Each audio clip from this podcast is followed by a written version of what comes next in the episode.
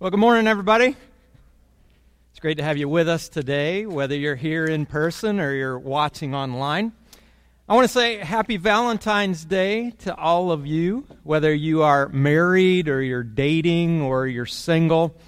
I hope that somebody today takes the time to let you know that you are loved. And just in case the people in your life drop the ball on this, I've got you covered. Uh, you can open your Bible and go to 1 John chapter 3 verse 1. That verse says, "See what great love the Father has lavished on us that we should be called children of God." So, no matter who you are, you can know without a doubt that you are loved. So that's my little Valentine message for you, but I am excited this morning because we're going to get into some good stuff. And as I get started, I want to tell you about a bird. It's an amazing bird. It's called uh, the purple throated carib. It's a hummingbird. Uh, you can find this bird down in the Caribbean. It's up in the mountains of an island called Dominica.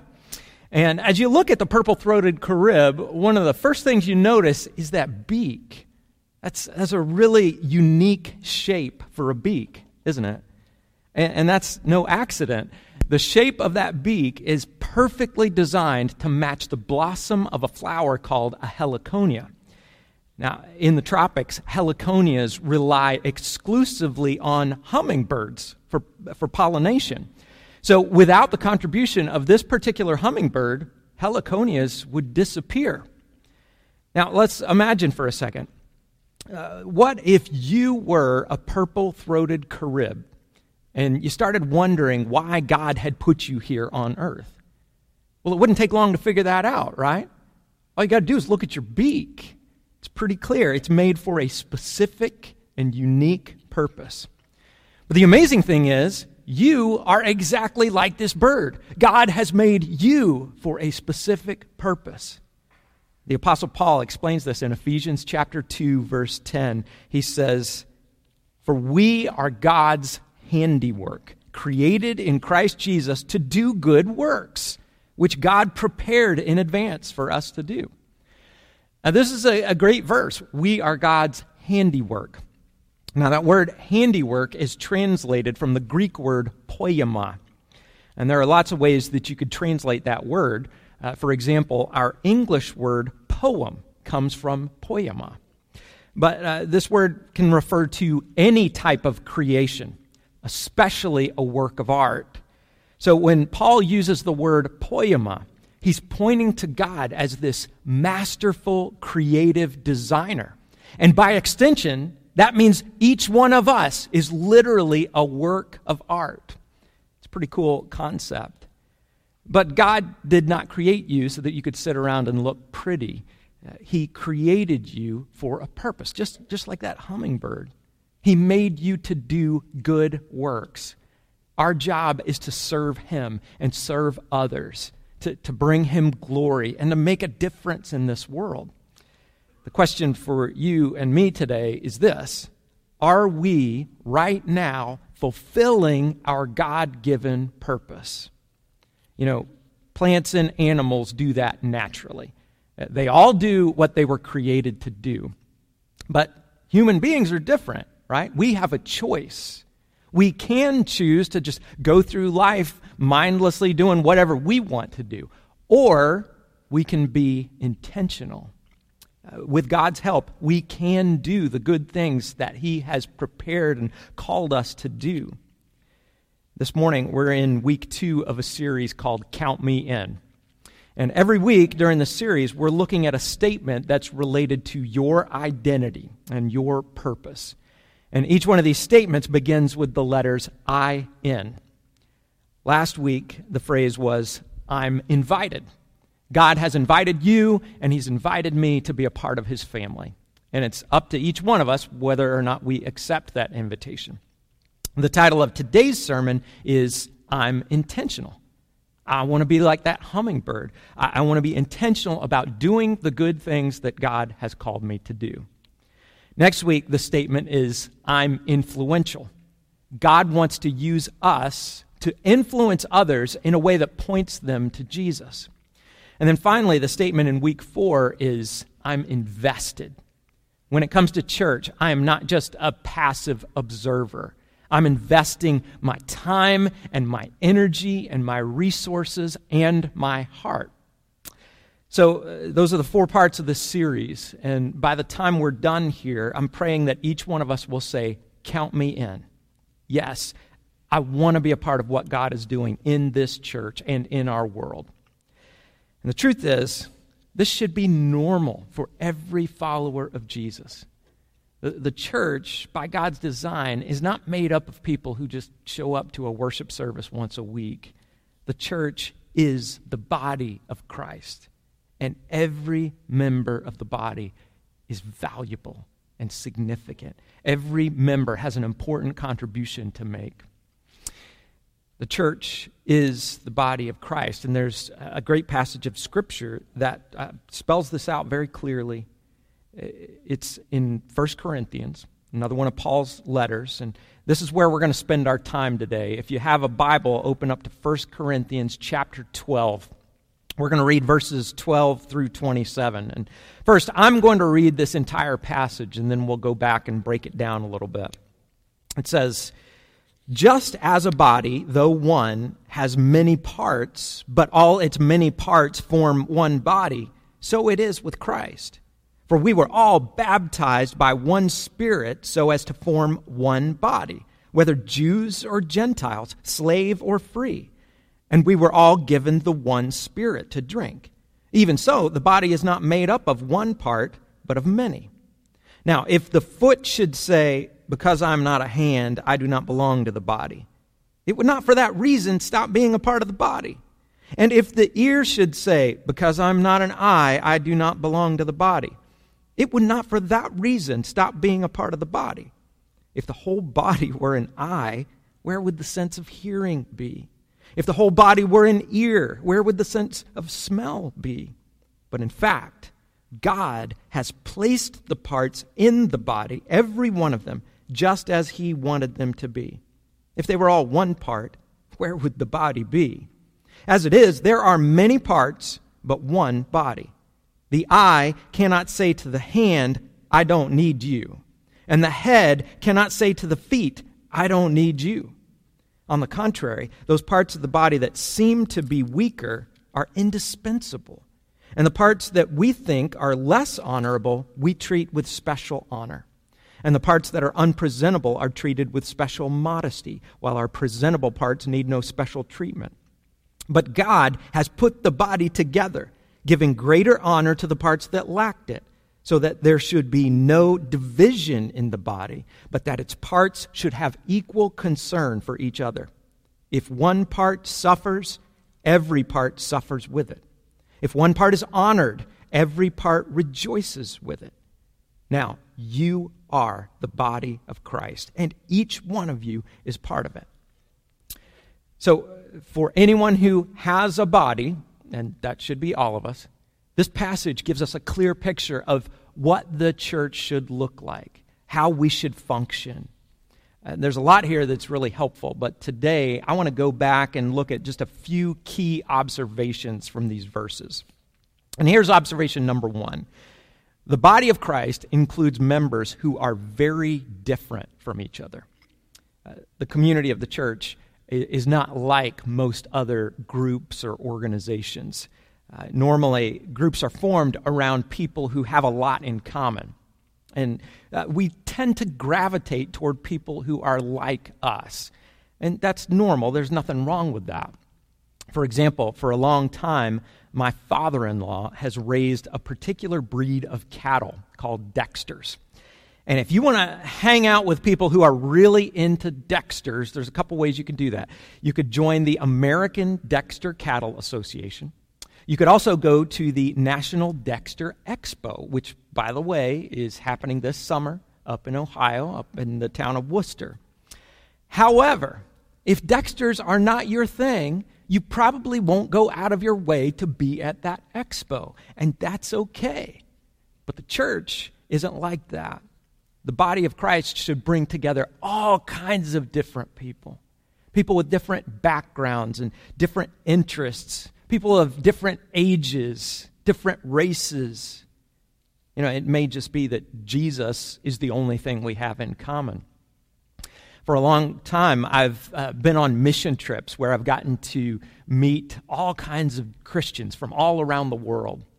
And in a lot of ways, uh, we're different. We may not speak the same language, we may worship in different ways, but we can still have the same love for the same Savior. We can still be brothers and sisters in Christ, in the same family. And if Jesus is the only thing we have in common, that's enough. Uh, did you catch verse 13? It says, We were all baptized by one Spirit so as to form one body, whether Jews or Gentiles, slave or free. Now, in the first century, it was no small thing for all of those different groups to get together and function as one body. But that's the power of having Christ in common. That's the way it's supposed to be. We should see different kinds of people in the same body.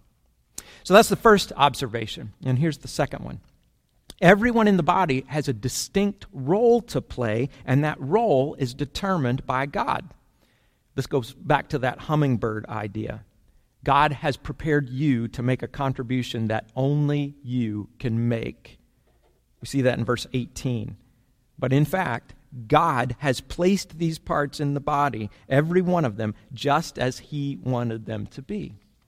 So the person you are is not random.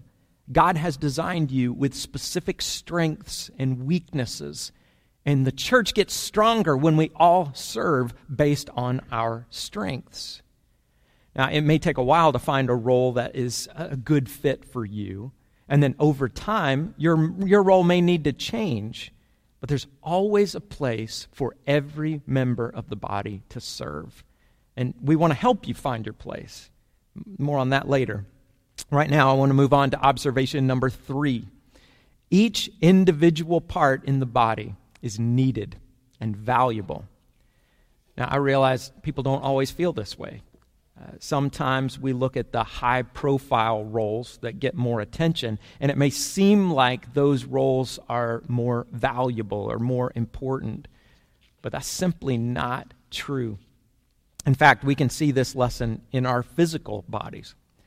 Some parts of the human body are kind of underappreciated. Uh, the pinky finger is one example. The pinky is often seen as the least important finger. Think about it. What is a pinky good for?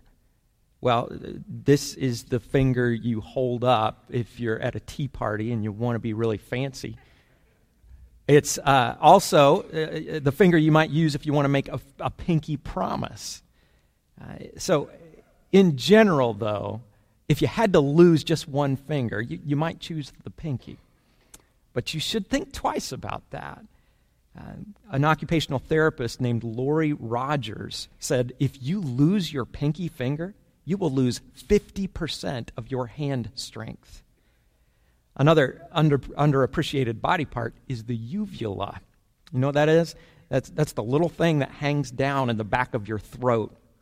Now, this is a little disgusting, but I heard this week that over a lifetime, your uvula will create enough saliva to fill up two entire swimming pools.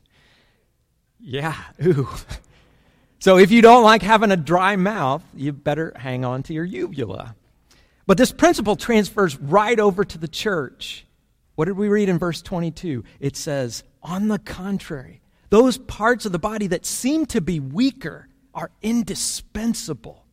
And the parts that we think are less honorable, we treat with special honor. So many important roles in the church only happen behind the scenes. A lot of people serve in areas where they don't get much credit, they don't get much appreciation. Uh, but those contributions really matter. For example, some of you have the gift of encouragement, and you are using that gift. You, make, you might take the time to write an encouraging note, or, or maybe you, you pull someone aside and speak a few kind words from the heart. If you are that person, let me just say, you may never know in this lifetime what kind of difference your encouragement has made. Uh, when I was in high school, one of my youth leaders pulled me aside and he told me that he saw great potential in me. And here I am, decades later. I still remember his words. In fact, I'm still encouraged by his words. The, the reality is, most roles in the church are far more important than they might seem at first. Okay, we're up to observation number four. And this one is pretty challenging. The body should work together in a unified effort. Now, right here, we've stumbled onto one of the historical weaknesses of the church. People don't naturally drift toward unity, do they? They drift toward division. You've got two parties that'll disagree about something, and then words are spoken, feelings are hurt. And all of a sudden, there's a big falling out, there's division. That's our natural tendency. That's human nature. But that's not the nature of the Spirit of Christ. What did verse 24 say? But God has put the body together, giving greater honor to the parts that lacked it, so that there should be no division in the body, but that its parts should have equal concern for each other. Now, is there a time when division is called for? Yes. You know, if, if there's a disagreement about one of the essential truths of Scripture, then there should be a separation at that point. An example would be if a, a leader or a minister says something like, Well, all religions are basically the same. Uh, it doesn't matter what your beliefs are, all kinds of different paths can lead to God. Now, if that's what's being taught, then yeah, get out of there. But the fact remains God's design for the church is unity. We should be a diverse group of people who are all connected by Christ and we're serving together. We're moving forward in the same direction, doing what God has called us to do. And that brings us to the last observation I wanted to mention. This isn't just an analogy, the church is the body of Christ, and He is the head the description we read here, it's, it's not just a metaphor. Now you are the body of Christ, and each one of you is a part of it. It's not that the church is like a body, the church is the body of Christ. He is the head. So, this is so important. When Jesus wants to get something done in the world today, he's going to call on the church. That's the urgency of who we are, and, and it's the urgency of our mission. Uh, Jesus has called us to go out into the world and make disciples. So that's an order from Him. That's, that's where we get our mission at Plum Creek, leading people to a life changing relationship with Jesus. This is what He told us to do. So when I look at this passage in 1 Corinthians chapter 12, I get inspired. I get a vision of what the church is supposed to be. And so my question for you is are you in? Will you say, Count me in? If the answer is yes, it's time to take a look at where you are as of today. I've got four categories for you to consider, and everybody's going to fall into one of these categories. First, you may be serving in the ministry that is the right fit. You have found the flower that matches your beak, and you know it. God is using you to make a difference and you're playing your role and you're finding fulfillment in that. You also might be serving in ministry, but it's not quite the right fit. And that's totally okay. Your role changes over time. That's going to happen. Category three is this you have served in the past, but not currently. There might be lots of reasons for that. I'm sure there's a story of why you're not serving right now. But listen, as long as you are breathing, you are still an important part of the body. So it's time to seek God and ask Him what role He wants you to play right now. And here's the final category you've just never served in ministry. And maybe that's because you aren't yet a follower of Jesus. And so you aren't yet a part of this body. But that's okay God still has a plan for you. He, he's invited you to be a part of this, and you can accept that invitation at any time. But now, if you are a part of the body and you just don't know where you fit, it's time to jump in. I believe it's always helpful to learn from the stories of others. And I have a story to share with you today. It's from a couple of the members of the body here at Plum Creek. And Jason and Amanda Prater. Uh, they are uh, they've been a part of our church for years now, and for the majority of that time, they have served in our worship ministry. And we asked Jason and Amanda if they'd be willing to share their story with all of you, and they agreed to do that. So let's watch this together.